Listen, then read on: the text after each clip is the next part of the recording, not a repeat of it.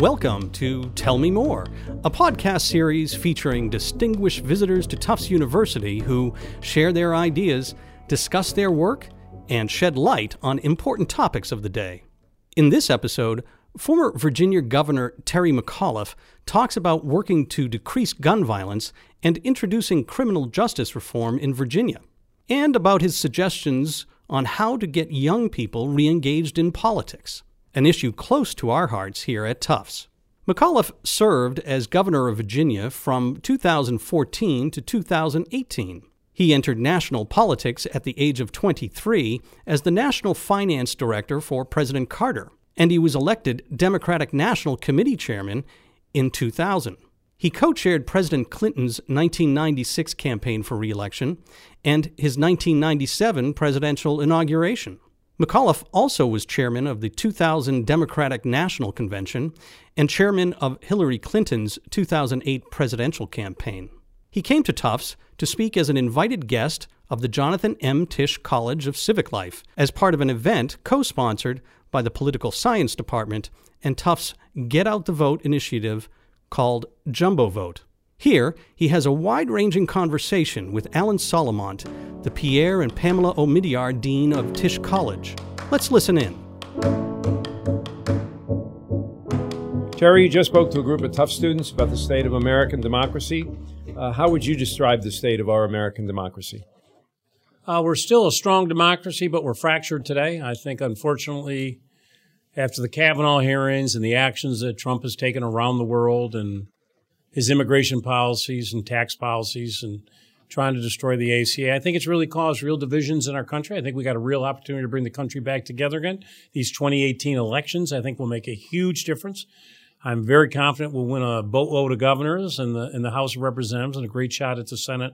But we can't continue, Alan, on this path where people are so divided. Donald Trump deliberately creates these culture wars. He deliberately tries to drive people apart to try and drive his base up. It's, he may think it's good for him, it's not, and it's really bad for the country. So, how did you successfully pass bipartisan legislation in Virginia to decrease statewide gun violence? And how would you approach working across the aisle on a national level? And, and what I tried to do, I it wasn't a Democratic proposal, it wasn't a Republican proposal. When I tried to go to my very Republican House of Delegates, I tried to make it a Virginia proposal. What is it that we can do together to make Virginia stronger. And I convinced them on economic development, on education, on transportation. But I'm very proud working with them. We passed the first bipartisan gun legislation in 24 years. As you know, Virginia is home to the National Rifle Association. They are very powerful in our legislature. But I convinced them that we could work together, and now Virginia has the most strict uh, protective order bill in America. In Virginia, on a domestic protective order, you have 24 hours to hand your gun in to authorities. If you do not do it, you will be charged with a class six felony and you are going to jail. And I'm very proud in the last year, since I signed the bill, 11 people have been convicted.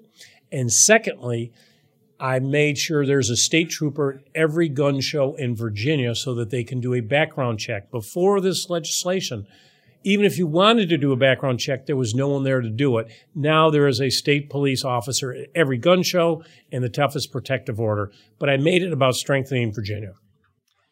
So, talk to us a little bit about your work as governor, ending the lifetime ban on voting by people with felony convictions, and why was achieving that so important to you? This was a big issue that I ran on in 40 states in America. Uh, you get your rights to vote back uh, automatically. Virginia and many of the southern states, they're remnants of Jim Crow laws. And in fact, in 1902, a state senator who did this in Virginia said, I'm doing this to eliminate the darky from being a political factor in Virginia. We know the intent. 40 states, as they say, it's automatic. I wanted to put Virginia into the 21st century. These people have served their time, Alan. So if they get convicted, a jury and a judge determine their sentence. They carry out their sentence. Once they're done, they're back free in society. They're paying taxes. They're back going to our schools, our churches. Why shouldn't they vote and be a full citizen? Well, you know the reason. So I wanted to end that practice. I started out making changes. Uh, drug offenses were um, offenses that you couldn't get your rights back. I changed that. It used to be a 13 page form. I got it down. I finally said enough's enough. I'm just going to do the right thing and do it for everybody. So I did. I signed the order on April 22nd of 2016 and 206,000 people got their right to vote, became full citizens. Unfortunately, the Republicans sued me twice. I ultimately won, and these people are now full citizens. It's about treating second chances in life. It's about treating everybody with dignity and respect. I want Virginia citizens who have served their time and back in society. I want them feeling good about themselves. I want them to be protect, protective members of society. That's good for the state. We still have one of the largest prison populations in the world.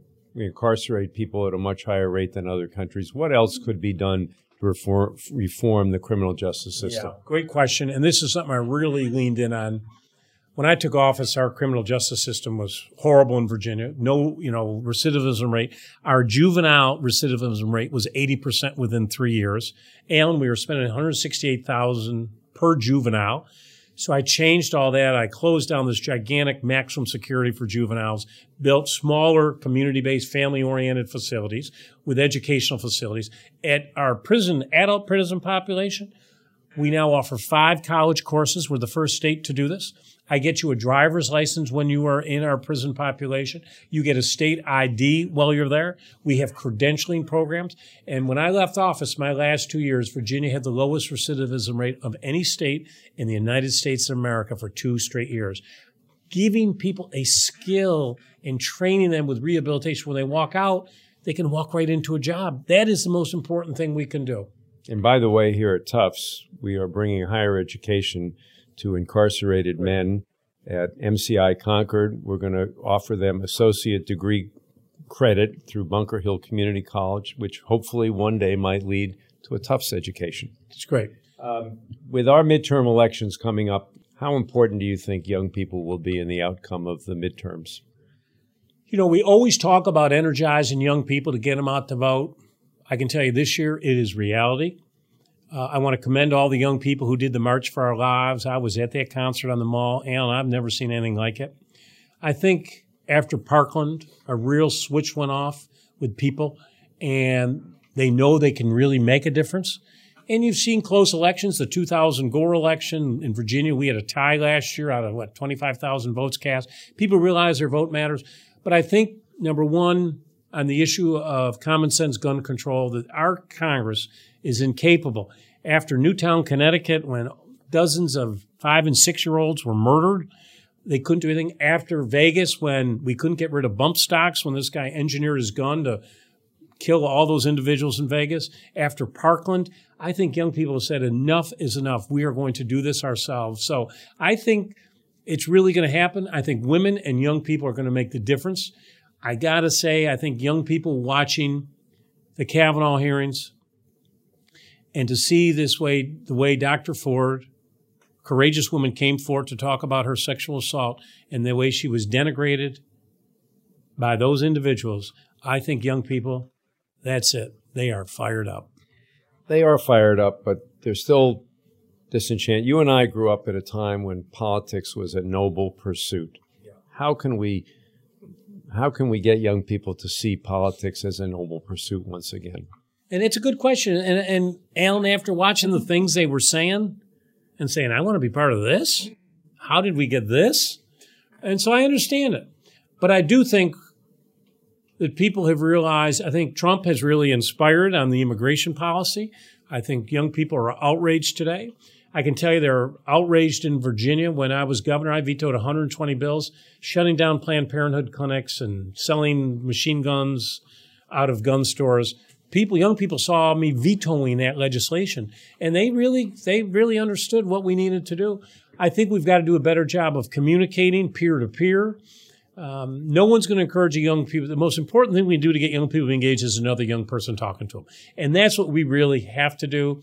They're not getting their information from Twitter or Facebook. They're talking to their friends, and I got to tell you, there are so many women who know someone or have had a sexual assault themselves, they're all talking and they are angry. And those young women in college campuses all over the country are having a very serious conversation. with their friends, and I think that's really going to motivate people. And and to see what Lindsey Graham, Senator Graham, had said, the disgraceful. I wouldn't even mention this on the radio. What he said, it's disgraceful. So, if students want to reach out to their elected officials, what's your advice about the best way to do that? Did you hear from students as governor of Virginia? Well, I really leaned in, Alan. I started a whole civic engagement for young people as governor. I put together a whole commission. So I had them come make reports to me. So I was really forward leaning on it. I wanted young people engaged in the process.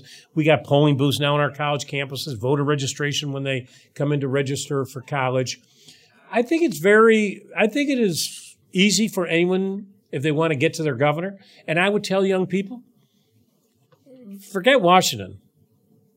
You got to work your state, you got to work your governor because at the end of the day, your governor is responsible with the legislature for all of the funding for higher ed as well as K 12. They build all your roads, they administer all the health care plans, they're in charge of the job creation, workforce development, and there wasn't a time that someone said they didn't want to come see me that I didn't open the doors to come talk to people. I know people think, well, there's no way I can go in and see the governor. Yes, you can. Call up, get a group of people and say, I want to have an appointment and talk to you about some big issues. But you can, and I agree with, I think people think, oh no, there's no way I'm going to get in. And, but you can. So you just told an audience of Tufts students that you're pretty much an open book. You, what you see is what you get. Yeah. Tell us something that we don't know about Terry McAuliffe. Oh, I bet looking at me today, you would never figure that I'd run 15 marathons.